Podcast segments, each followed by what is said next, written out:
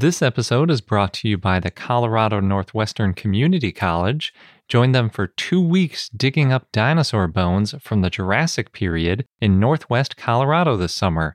For details, go to cncc.edu slash dinodig.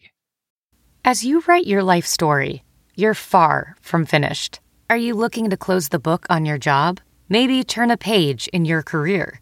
Be continued at the Georgetown University School of Continuing Studies. Our professional master's degrees and certificates are designed to meet you where you are and take you where you want to go.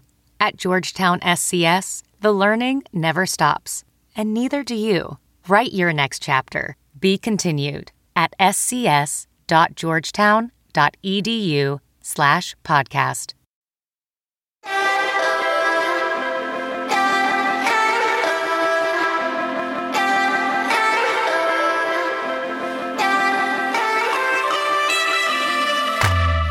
Hello and welcome to I Know Dino. I'm Garrett. And I'm Sabrina. This week we have an interview with Ethan Pettus. And just a quick warning, I guess. he wrote a book that's all about the Vietnam War. So if you don't want to hear. With dinosaurs. Yes. So if you don't want to hear about war, though, then you probably don't want to listen to the interview because it's a little bit war themed, a little graphic Yeah. potentially. A little bit graphic. Yeah. But on lighter news, we have Dinosaur of the Day, Hoplitosaurus, and a bunch of dinosaur news.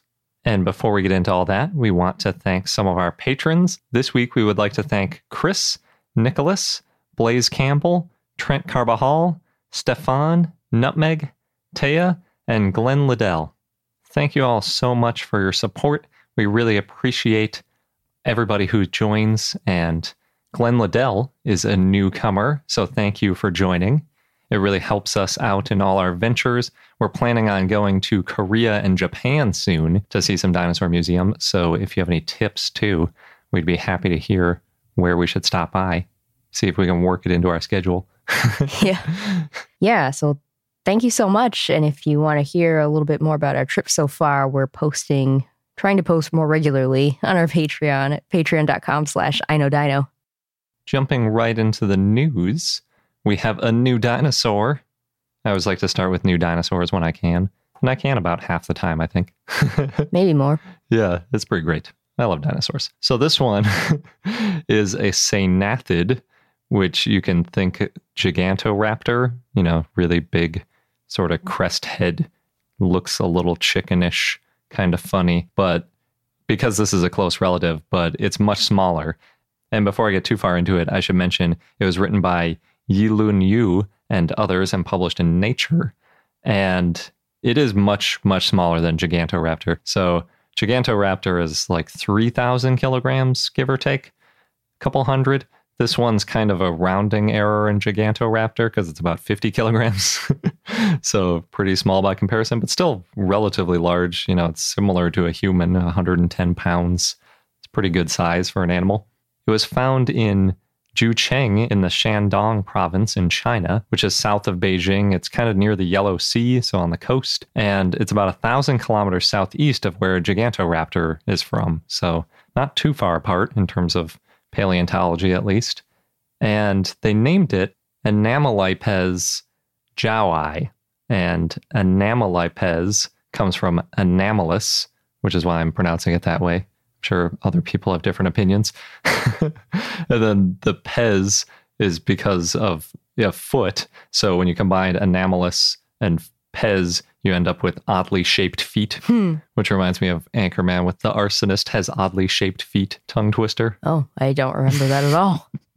I really enjoy it. And then the zhaoi is for Shi Jin Zhao, a Chinese paleontologist who contributed a lot to research in the area, specifically with dinosaur fossils. Cool. And then aside from the foot, because you know that they found the foot since it's called Weird Foot, basically, they found most of the left leg, but that's really it. So we basically just have the leg of this dinosaur. The leg and a weird foot.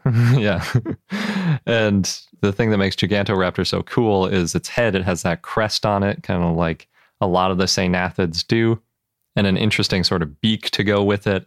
But, you know, they didn't find any of that. So they didn't really do any kind of speculation about what it ate or what it behaved like because I think legs aren't super useful for that kind of thing. But a really interesting part about it is it was found in this massive bone bed of Shantungosaurus, which is this really big hadrosaur. And fortunately, since it was found amongst this completely different dinosaur bones, it was easy to separate out the bones of this dinosaur because the theropod and it's small and just quite a bit different than Shantungosaurus.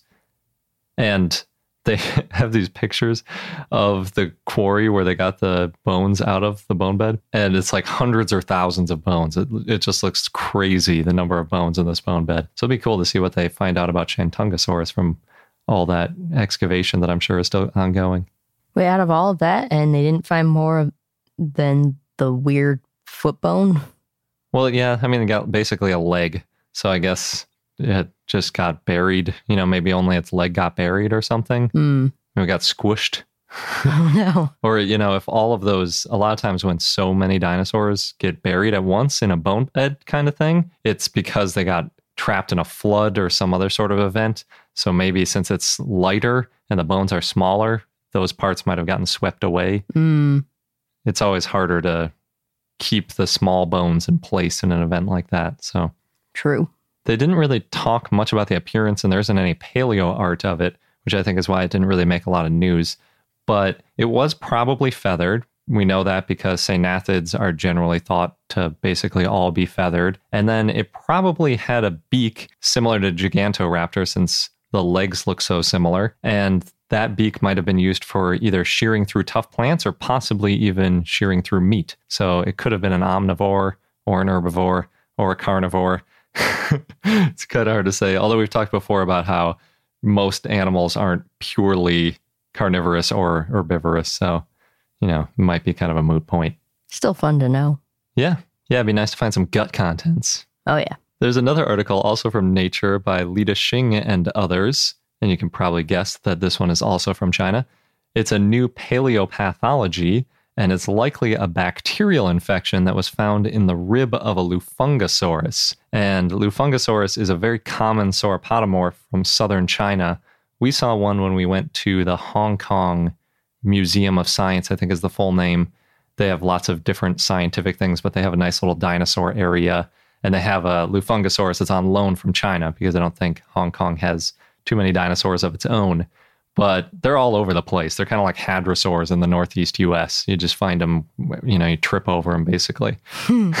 It's a big thing to trip over. Yeah. And since, you know, there are so many of the bones, it makes sense that once in a while you'll find an interesting one that has some sort of injury to it. And that's the case with this rib. So the rib was found about 20 years ago, and they just recently put it through a CT scan. And the rib really isn't that big because even though it's a sauropod, it's a sauropodomorph and it's an early sauropodomorph. So it's from the early Jurassic, about 190 million years ago. And the whole dinosaur was only about six meters or 20 feet long, which is short for a sauropod. We usually think of, you know, Brachiosaurus or something that's 100 feet long. So this is much smaller. And it's at that transition where it's sort of quadrupedal slash bipedal. It sort of still has hands, and its front limbs are still a lot shorter than the hind limbs. So it's kind of unclear if it was rearing up some of the time or how it moved around. But in this case, it looks from the outside of the rib like there's a big chunk missing.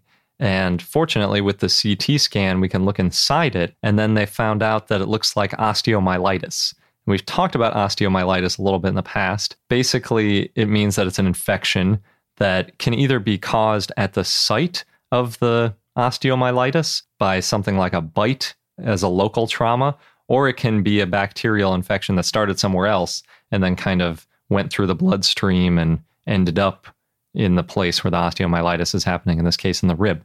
So they think that it's osteomyelitis because they can see phases of healing and restructuring, which created an abscess, it looks like. So it doesn't look like just a dinosaur bit it, poked a hole, and then it died. It looks like something probably bit it based on the shape of the injury. It kind of looks shaped like a tooth, sort of. And then the dinosaur got away. It didn't get killed by this bite.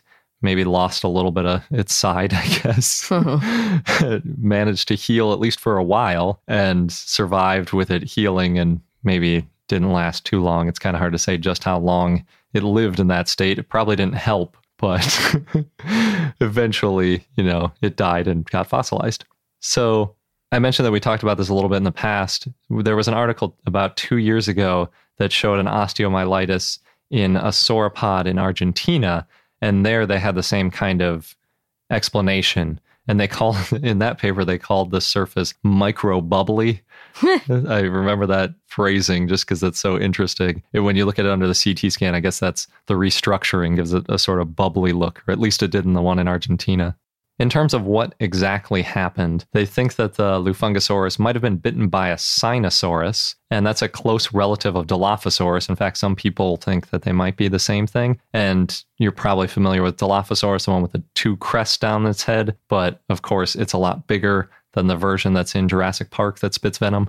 No venom either. and probably didn't spit venom, at least, you know, we don't have any evidence that it did. And Sinosaurus is about the same length as Lufengosaurus, although I'm guessing it was probably lighter because, you know, it's bipedal and has to be quicker and things versus the Lufengosaurus is kind of a big lumbering sauropod type body plan. and the reason they think it's Sinosaurus is it's the only predator known from the area that's big enough to even really think about attacking a Lufengosaurus. Although, yeah, going after something the same size is usually not something predators do. So it's kind of interesting that it seems to have happened in this case. Maybe it looked weak. Yeah, it could be. That's a good point. And as an aside, just because I think this is funny, if you go to the Wikipedia page of Sinosaurus, it's got this picture of it eating a prosauropod. It's just called prosauropod in the description, and it looks just like a Lufengosaurus. And that picture's been on there for like 10 or 15 years. So it's kind of funny. Speaking of sauropods, thanks to Chris for sharing this one with us on Twitter. There's a new article by Paige DePolo and others published in the Scottish Journal of Geology, which I think is the first time we're referencing that paper. So you can guess where this discovery is from. Asia. No. Same continent. It's from uh, Eurasia, but if you consider them the same continent. So, what was found is a set of new tracks that were described on the Isle of Skye in Scotland. And actually, they found three sites with tracks, but this paper only talks about the second set. And they were very specific that this is the second set because the way they number all the fossils there, they all have a two in it because it's the second site. I don't know why they haven't published on the first set yet. I guess they wanted to mix things up, do a Tarantino, but they say that there are going to be more publications coming later with the first and third sets. So we'll have to wait and see what else they found. But if you're not familiar, the Isle of Skye is kind of famous for these craggy rocks sticking out of the ground. It looks really beautiful. And that's also usually a good sign for fossils because you want this nice hard rock sticking up out of the earth because that's where you find the fossils. If it's just covered in dirt, you're never going to find fossils. But funny enough, they found these fossils down by the ocean in another place where you often find fossils because the tide uncovers and weathers down the rock. And that's where they found basically prints full of water down in the tidal zone. I don't know if anybody knows this area, but there's a place called Brothers Point on the Isle of Skye, and that's specifically where they found these prints. It's an interesting name, Yeah. Good place for brothers. Two brothers. at least. Yeah. The prints are about 20 million years younger than Lufengosaurus, putting them in the beginning of the Middle Jurassic versus the previous paper was in the early Jurassic. And they described 45 sauropod tracks. They're both manus or front and pes or hind feet. And only one is really, really well preserved. And it might even show a fleshy heel pad. Oh, Yeah. I mean, it'd be handy when you're that big to have a nice fleshy pad for the bottom of your foot. mm-hmm. I think we've talked about that a little bit. Oh, it was with Borealopelta, where the foot was preserved in such good condition you can kind of see a little bit of the fleshy heel pad. kind of like a built in shoe. It's pretty cool. You jealous? Yeah, I could have used that when my feet get sore. But there are two sets of sauropod tracks, and they go in different directions. And there are also lots of scattered prints all over the place, as well as five distinctive theropod tracks, which are also scattered. They classified the theropod prints as eubrontes, which is similar in size to Dilophosaurus, bringing another connection back to the previous article. But the sauropod is definitely a lot bigger than Lufengosaurus. They say that it was hard to classify because it, these prints have been beaten by waves for years, but they considered it to be a small sauropod because the footprints are about 50 centimeters or one and a half feet long, and then they're a little bit narrower than they are long. Still a pretty big footprint relative to anything alive today, but as far as sauropods go, it, you know, puts it in the small to medium size category. They also think that the prints were made in a lagoon. And yeah, again, hopefully they tell us about these unpublished prints soon. Hopefully they're in better condition too, since these ones were pretty worn down. But if you're in Scotland and you're looking for a dinosaur activity, you could head out to this island and check out the prints. Moving to a different continent, we've got news that Arizona is one step closer to having Sonorasaurus as its state dinosaur. Nice. Yeah, so the bill recently passed in the state Senate with 55 yays, two nays, and three people who did not vote. And we're wondering what their objections might have been. Yeah, we tweeted at them. We also tweeted at the one person. There was one either in the Senate or the House. I think actually the Senate voted first and then the House. But it, there were three total nays between the two houses. We tweeted at them, but they didn't respond. so we'll never know. Yeah. And I think it was a mixed a mixed bill. There were a lot of people for and against it on both sides of the aisle. So they must have had very personal reasons, not platform specific reasons to be against dinosaurs or pro dinosaurs. Or they wanted a different dinosaur. Could be. Which we know that it's been controversial in the past. So yeah, maybe it still is. Could be. In some other news, engineers at the University of California, Irvine have invented some new materials that were inspired by squids and Indominus Rex from Jurassic World. so one of the authors of the paper, Alon Gorodetsky, said, quote, basically, we invented a soft material that can reflect heat in similar ways to show how squid skin can reflect light. It goes from wrinkled and dull to smooth and shiny, essentially changing the way it reflects the heat. Hmm. Yeah. And so this material, they're saying it can be used for insulation for spacecraft, storage containers, emergency shelters, and building heating and cooling systems. And it can change from a wrinkled gray to a glossy surface, and then it changes when it's zapped with voltage or pulled at. Cool. That sounds really neat. I love material science like that. Moving on to museum news, there's a few of them. From now until May 6th, the Fukui Prefectural Dinosaur Museum has a special exhibit called Excavation 2017, and it's displaying fossils found between April 1st of last year to the end of March this year. During the excavation, more than 4,000 fragments were found, and they found 100 dinosaur fossils from the dig and put those on display. The display includes ankylosauria teeth, fossils of ornithopods, and six complete skeletons, including an ornithopod, Tsintaosaurus, and a new ankylosaur, Jinyunpelta, which Garrett talked about on a previous episode. And for the exhibit's opening, the museum unveiled the repaired Rainbowsaurus, which is their icon. It's about 52 feet or 16 meters tall, and it looks really pretty in the pictures, kind of like this origami like sauropod. It's been around since 2000. So the exhibit, if you're interested, costs 720 yen for adults and then cheaper for students. Nice. Yeah, we got to go there. That sounds awesome. Mm-hmm. The Rainbowsaurus alone. In DC, the Smithsonian's National Museum of Natural History Fossil Hall is reopening in about 14 months, and there's photos of a sneak peek. It shows a T Rex skeleton attacking a Triceratops, which we already knew about. We heard about how they were going to change up their Triceratops and make it look like it's being attacked. Hmm. they also have the Wankel T Rex remains on display, which is one of the most complete T Rex specimens found so far. And museum director Kirk Johnson said that they're starting to move skeletons in and install them. And in the meantime, if you visit, you can see museum staff and volunteers working at the fossil lab. Cool. I wonder if you can see any of the exhibit now that it's getting installed, or if they have it all blocked off. Probably blocked off. Yeah. It's probably a lot to do. yeah, that's true.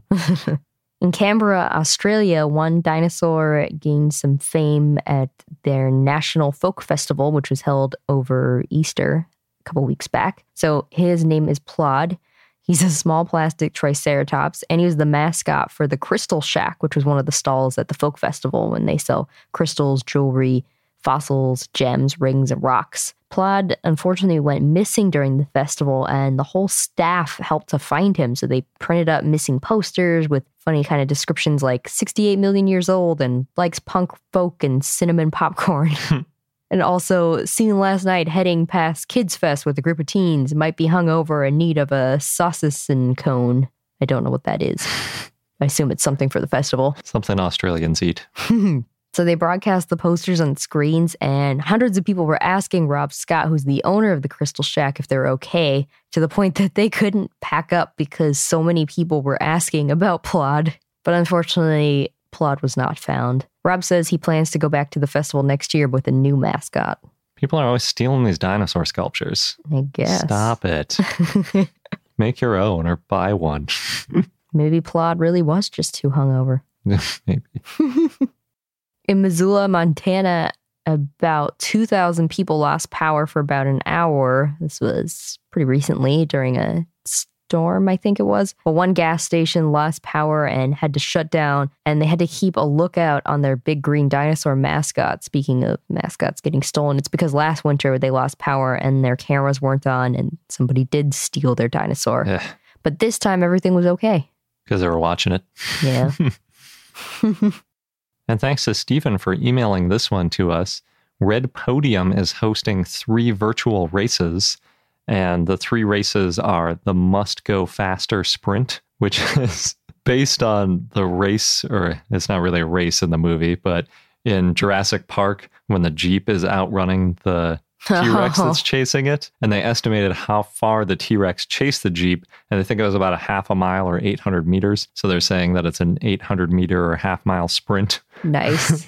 That's pretty fun. Yeah. And they also said that you can do a 5K. And the reason I say you can do is because since it's a virtual race, it means that you just do it on your own and then you enter your results into this website. And you don't get any awards based on the placement, you know, if you're the fastest or anything like that, obviously, because there's no way to check. But you do get participation medals and or t-shirts if you pay the right fee. So the medal for this one resembles the mirror from the Jeep with a T-Rex roaring in it. So it's like that objects in mirror are closer than they appear on the bottom with the T-Rex face coming towards it. And then there's also a Dino DNA 5K which has this gold colored mosquito on an amber colored pendant. So it's, you know, obviously Jurassic Park related. Mm-hmm. And then they have the Raptor Run 10K, which has this medal, which is a Jurassic Park style raptor with a movable jaw. So that one looks pretty cool. And in case you're interested in how much it costs, the medals are $29 and they have various styles of t-shirts that go from $29 to $45 and then they get bundled cheaper if you want a t-shirt and a medal or whatever. You can also buy a bib, which I would never wear if I was running alone on like a trail somewhere to make it I guess it might make you feel like you're in a race with other people. If you're on a treadmill at home? Yeah. Does it make you feel more in it? I guess so. They did say that you could run on a treadmill if you're interested in doing it that way, which is another way that it's hard to track if people actually do the race. So yeah, it sounds pretty cool. This is the first time I had ever heard of these virtual runs, but it's an interesting idea. And they sort of have a date, but it's not really specific. You can kind of do it whenever. It's a range of dates you can do. Basically. So yeah, very free form. But if you want a cool medal and you're going to be running or hiking, I like the themes. Yeah. Too bad I don't like running. Yeah, I know. you can hike instead. Oh yeah. This next one has nothing to do with hiking or running, but there's two dinosaurs that are being auctioned off in Paris. There's an Allosaurus and Diplodocus skeleton. They're being sold as, quote, hip interior design objects, end quote. Huh. Yeah. So the auction house selling the skeleton said that, quote, dinosaurs have become cool, trendy, real objects of decoration like paintings. And they're saying this is partly because Leonardo DiCaprio and Nicolas Cage bought dinosaurs, though Cage did have to return his Tarbosaurus. Apparently, these auctions aren't that common. I didn't realize there's only about five each year. And in this one, the Allosaurus is 12 and a half feet or 3.8 meters long and is expected to go for 650,000 euros. The Diplodocus is expected to go between 450 and 500,000 euros. And apparently, prices can go up if the skeleton shows any pathologies or has a really nice skull. So Phys.org quoted Ronan Allain, a paleontologist at the Natural History Museum of Paris, saying, quote, it's the luxury world. It's not for people like us. We could decide to buy it preemptively, but for the theropod, for example, that would mean shelling out more than a million. So if we hear who wins the auction, we'll follow up, but I don't think it's that easy to find, especially Yeah. as a private collector. Yeah, that's true. This is the one we talked about before that's in the Eiffel Tower, too, I think. No, this is a different one. That one's being held in June. Oh, really? Mm-hmm. Because I saw somewhere that the unnamed Theropod. dinosaur was probably an Allosaurus that was in the Eiffel Tower. Oh, maybe. It's some sort of theropod. That's all we know that hasn't been properly described yet. And that's happening in the beginning of June. Interesting. And when's this one? This has already happened by the time our recording is aired, Oh, but I don't know who won. gotcha.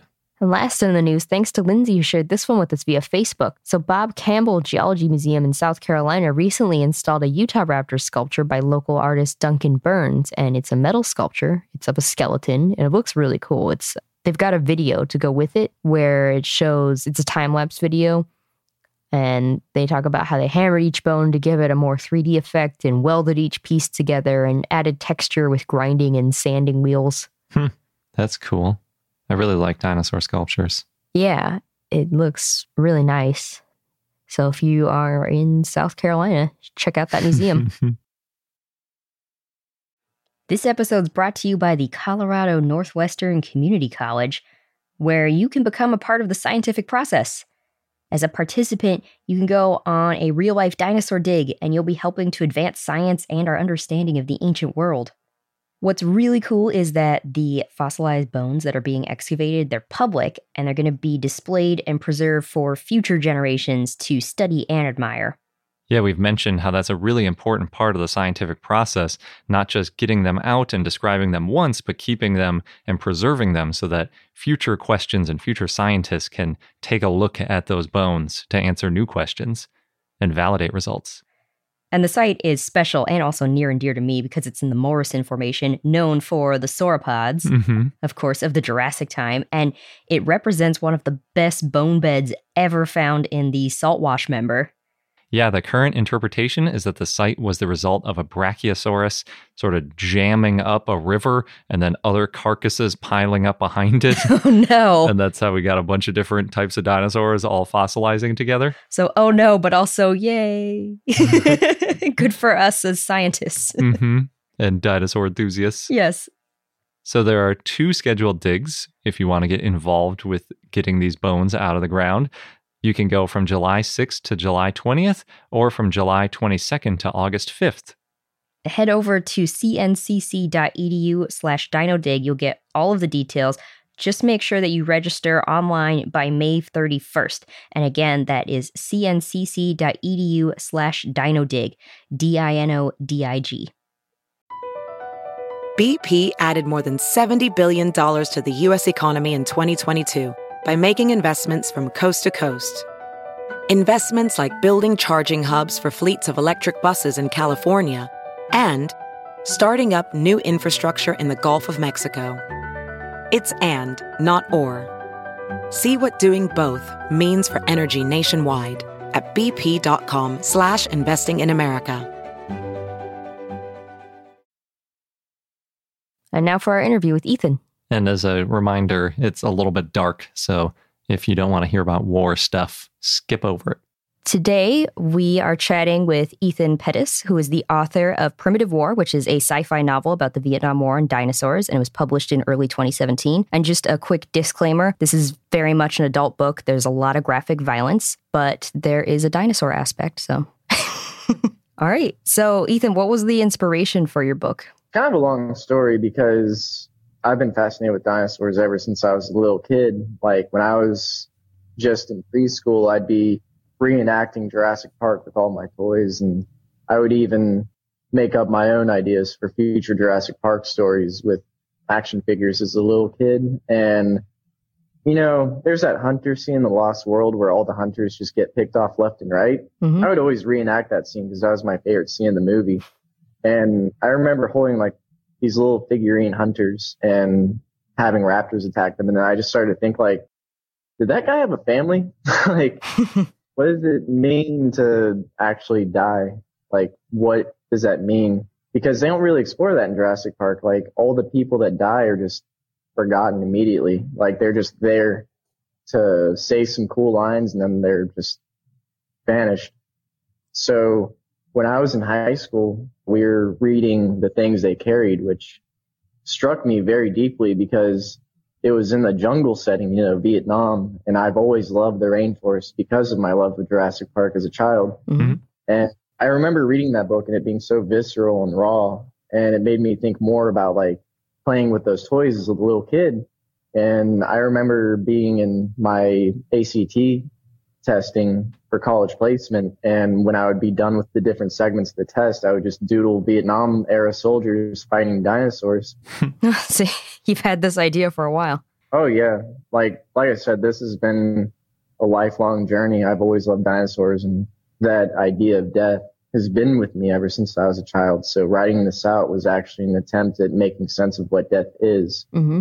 But I also wanted to write about the things that I enjoy most. So rainforest, dinosaurs, and also I wanted to write about that thing that has always stuck with me the most, which is the horror of war and the horror of the idea of death. Mm-hmm. It wasn't really intended to be such a dark book when I started it because it originally started on a Jurassic Park forum and it was mainly just like a dinosaur adventure thing, like soldiers interacting with dinosaurs. What's not to love, especially if it's Vietnam era, because it's such a cool setting.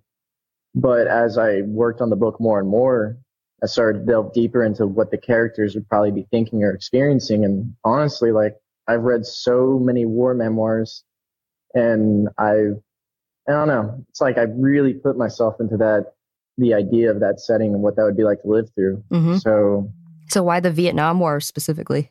mostly because of the jungle environment, but also because that war was absolutely horrifying because it wasn't against any like specific threat. Like there was the Viet Cong and then there was the North Vietnamese army, but the North Vietnamese army was only, you know, fighting like large scale battles. But then the rest of the time it was just soldiers, random kids drafted or people that were idealistic wandering through jungles, just looking for people that were trying to kill them. And that's such a visceral terror that I wanted to kind of bring that to life, but amplify it to the next level because if you're lost in the jungle and you know there are things out there that want to hurt you, the jungle itself becomes its own horrifying entity.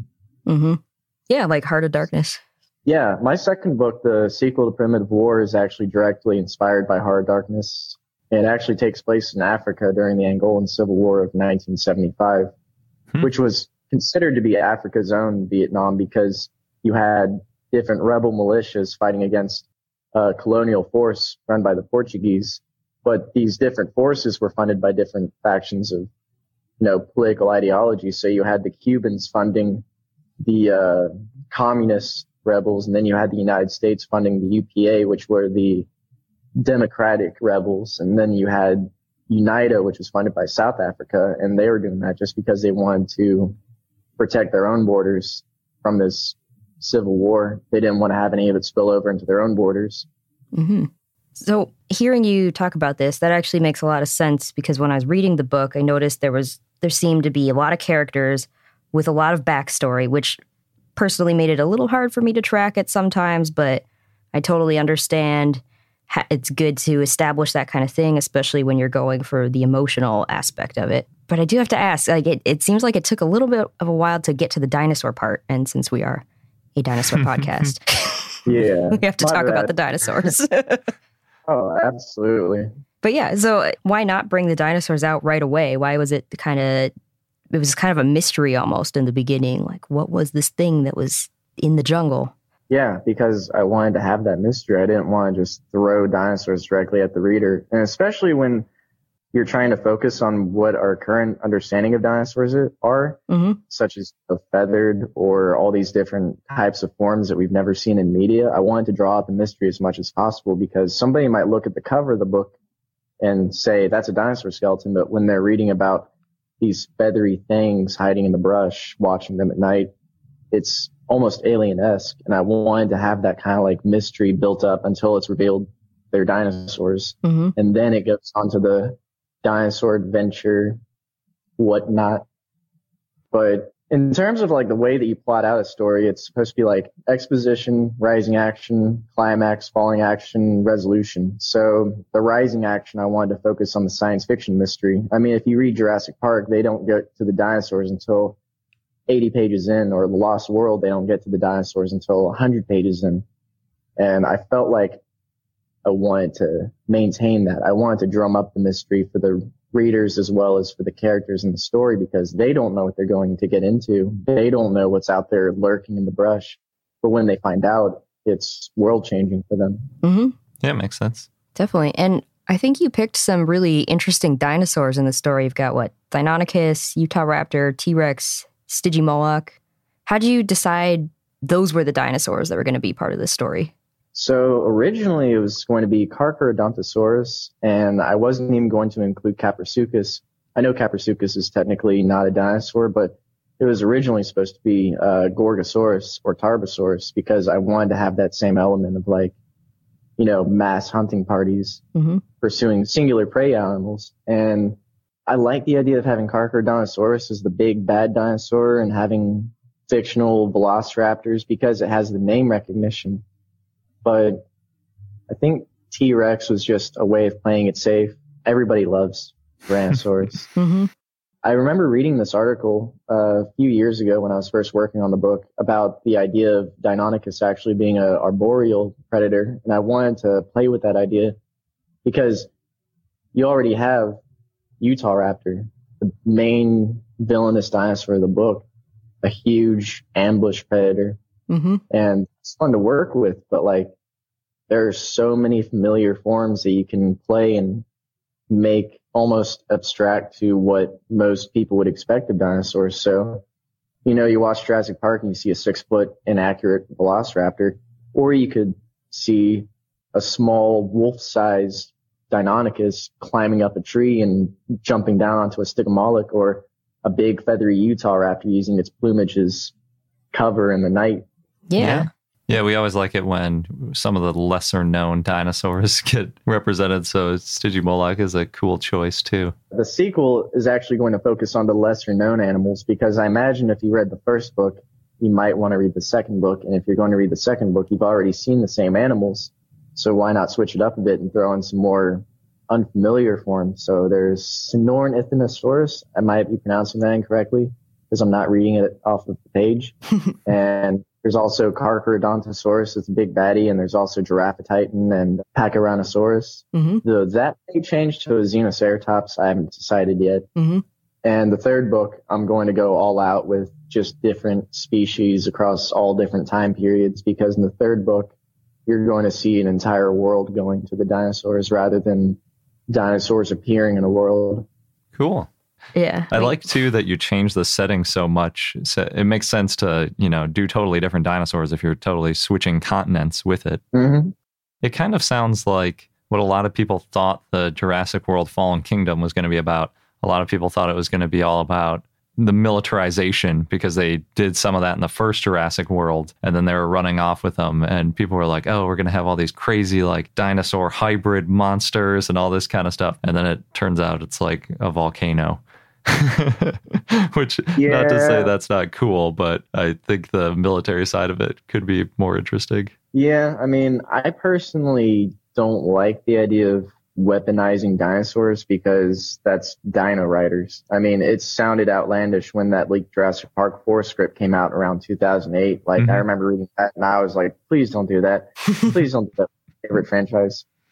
Find something else to do. I mean, Michael Crichton made it amazing at the end of Jurassic Park with the raptors on the beach watching the boats going across the horizon. Like, that's perfect. It's migration. Focus on migration. Don't just have a volcano and government experimentation on animals. I mean, the idea that in modern times, or even back in the 70s, like in the Vietnam War, like the characters in my book never even mention the idea of weaponizing the dinosaurs because in any reality you exist in, that's got to be a ridiculous idea to like, yeah, we're, we have tanks and we have napalm, and we have nuclear weapons, but yeah, why don't just like, you know, make extremely dangerous animals from different time periods and try to use them for what?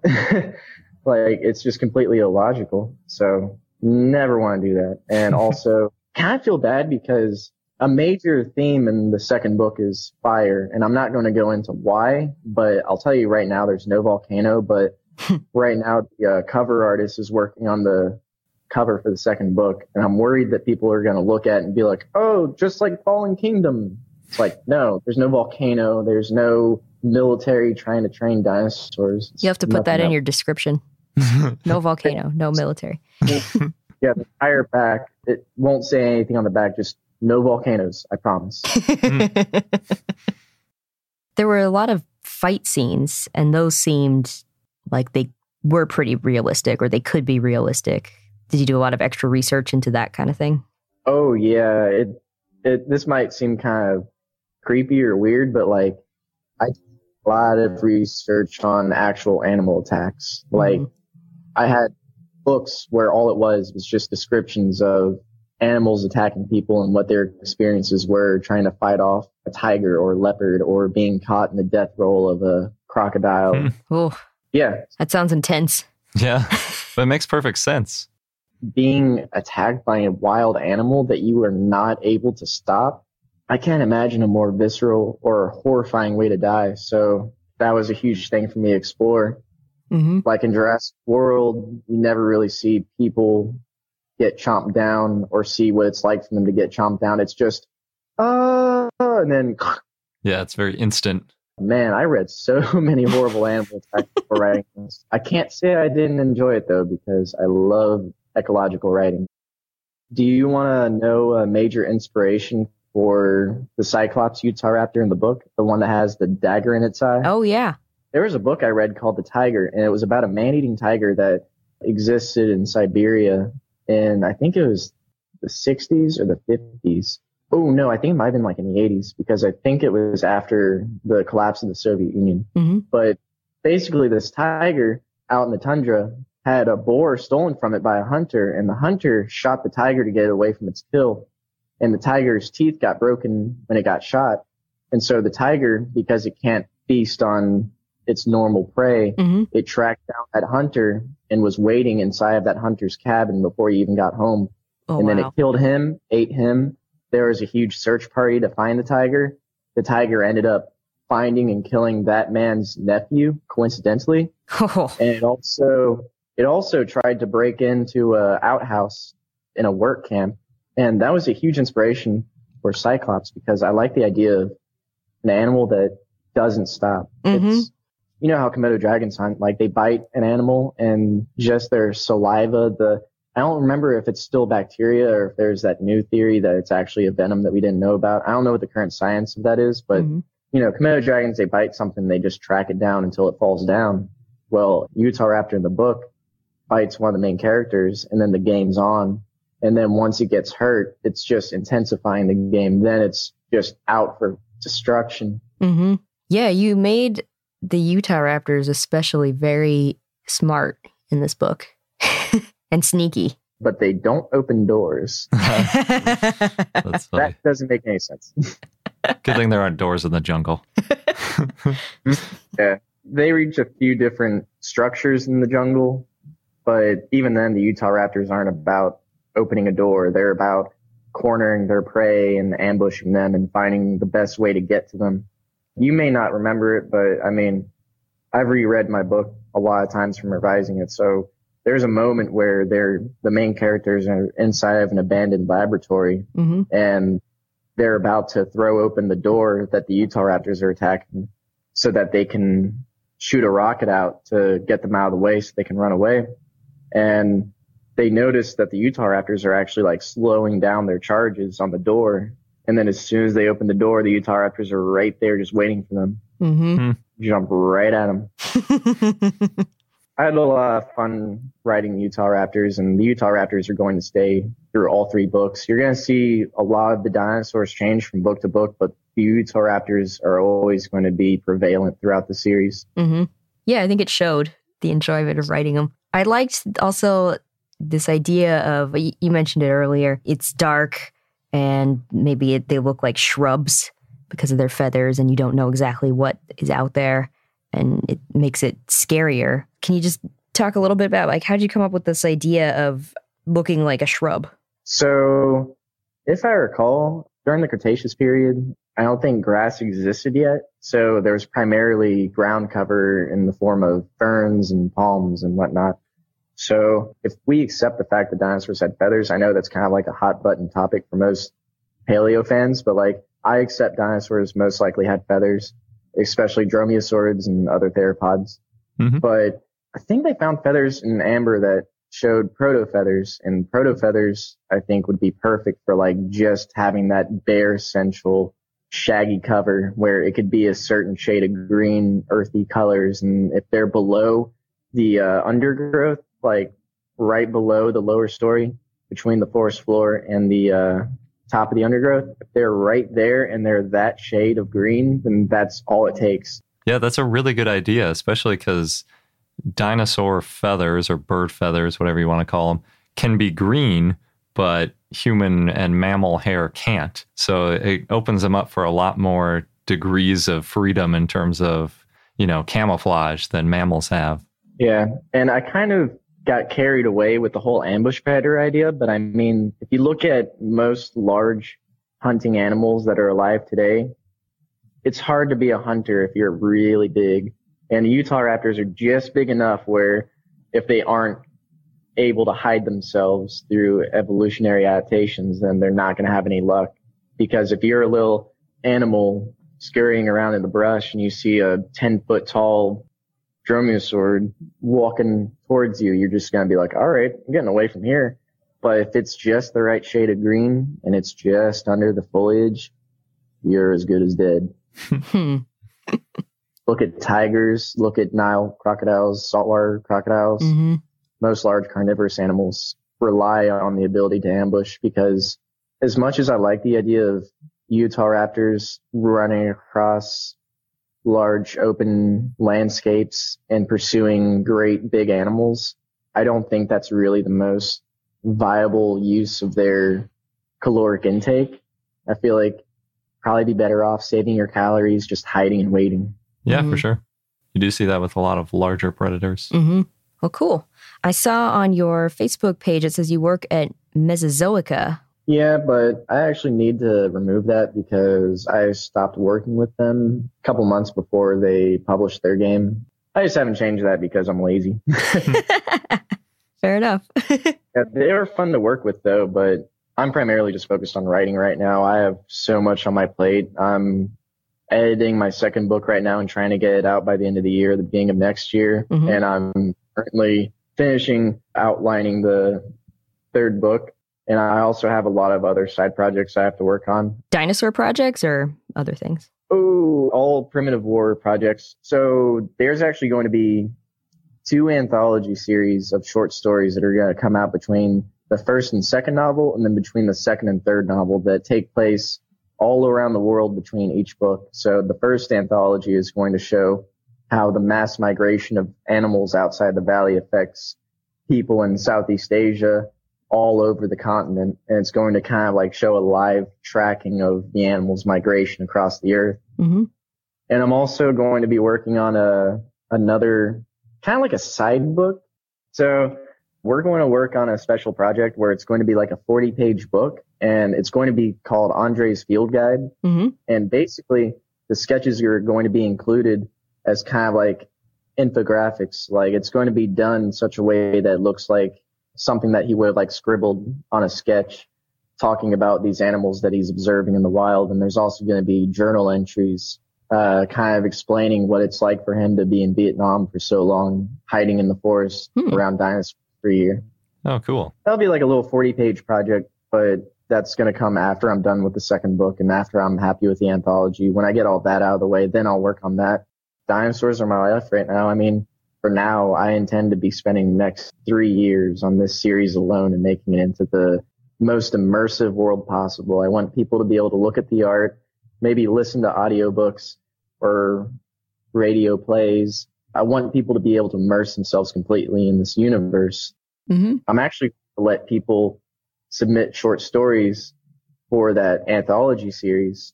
They most likely won't be included in the printed versions of the anthologies, but I think it'd be a fun way for people to get involved because one of the biggest ways I got into writing was on the Jurassic Park Legacy forums, doing fan fictions of Jurassic Park and also doing the role playing games, acting out dinosaurs existing on Isla Sorna and Isla Nublar. Mhm. I want people to get involved on that level, but I also want to give other writers a spotlight because I know a lot of young writers who haven't had the opportunity to like get their work out there. And I'd like to promote people like that. Yeah. Yeah, we totally understand. Can you tell I'm passionate about this? Just a little. That's great though. So, where's the best place for people to find out more about your work? the easiest thing to do is to uh, go on Facebook and look up the Primitive War page.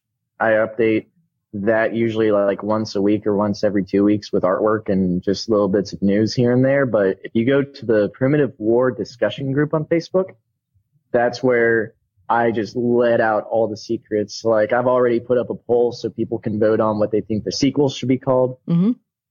And I've already shared artwork that I haven't shared on the page yet. So if they want to see like stuff before it comes out, that's where to go. And I'm always open to talk about the book with people. Like obviously I could talk about it all day long. So I'm totally open. I'm open to questions. I'm open to conversation and, and I'm more than willing to answer any questions people have on that discussion group page. That's Awesome. great. Well, thank you so Yeah. much for chatting with us today. Yeah, thanks. Pleasure's all mine. Thanks again, Ethan. I think it's really great that there is dinosaur fiction out there for adults, and it's always really cool to hear about the process behind it. Yeah. Hey, it's Kaley Cuoco for Priceline. Ready to go to your happy place for a happy price? Well, why didn't you say so? Just download the Priceline app right now and save up to 60% on hotels. So, whether it's Cousin Kevin's Kazoo concert in Kansas City, go Kevin, or Becky's Bachelorette Bash in Bermuda, you never have to miss a trip ever again. So, download the Priceline app today. Your savings are waiting. Go to your happy place for a happy price. Go to your happy price, Priceline.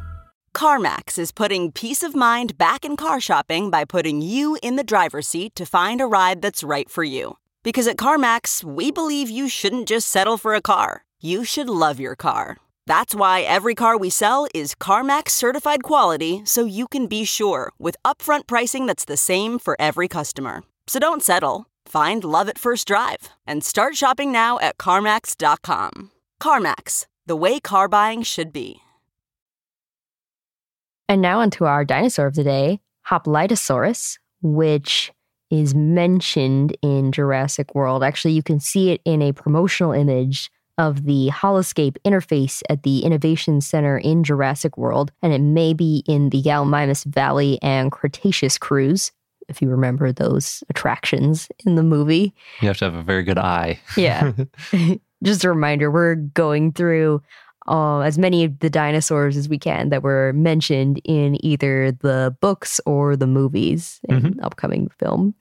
yeah. And potentially ones that might be in Jurassic World Fallen Kingdom because we don't really know yet. So just covering all the bases here. Yep. so this one, Hoplitosaurus, was a polacanthine, which is a type of ankylosaur that lived in the Cretaceous in what is now South Dakota in the U.S. in the Lakota Formation. Nice. and its name means hoplite lizard. And a partial skeleton was found in 1898 by Nelson Horatio Darton. They found ribs, caudal vertebrae, right femur, and some armor, including tall spines. It was described in 1901 by Frederick Augusta Lucas as a new species of Stegosaurus, Stegosaurus marshi. You can guess who that's named after. yeah. Marsh. But in 1902, it was considered to be its own genus, Hoplitosaurus. Charles W. Gilmore described all the known material in 1914, and now the type species is Hoplitosaurus marshi.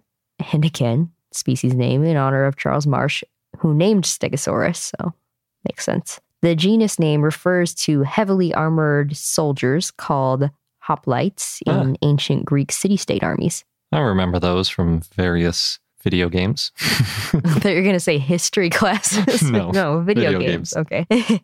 I went to school in the US. We don't learn history that well.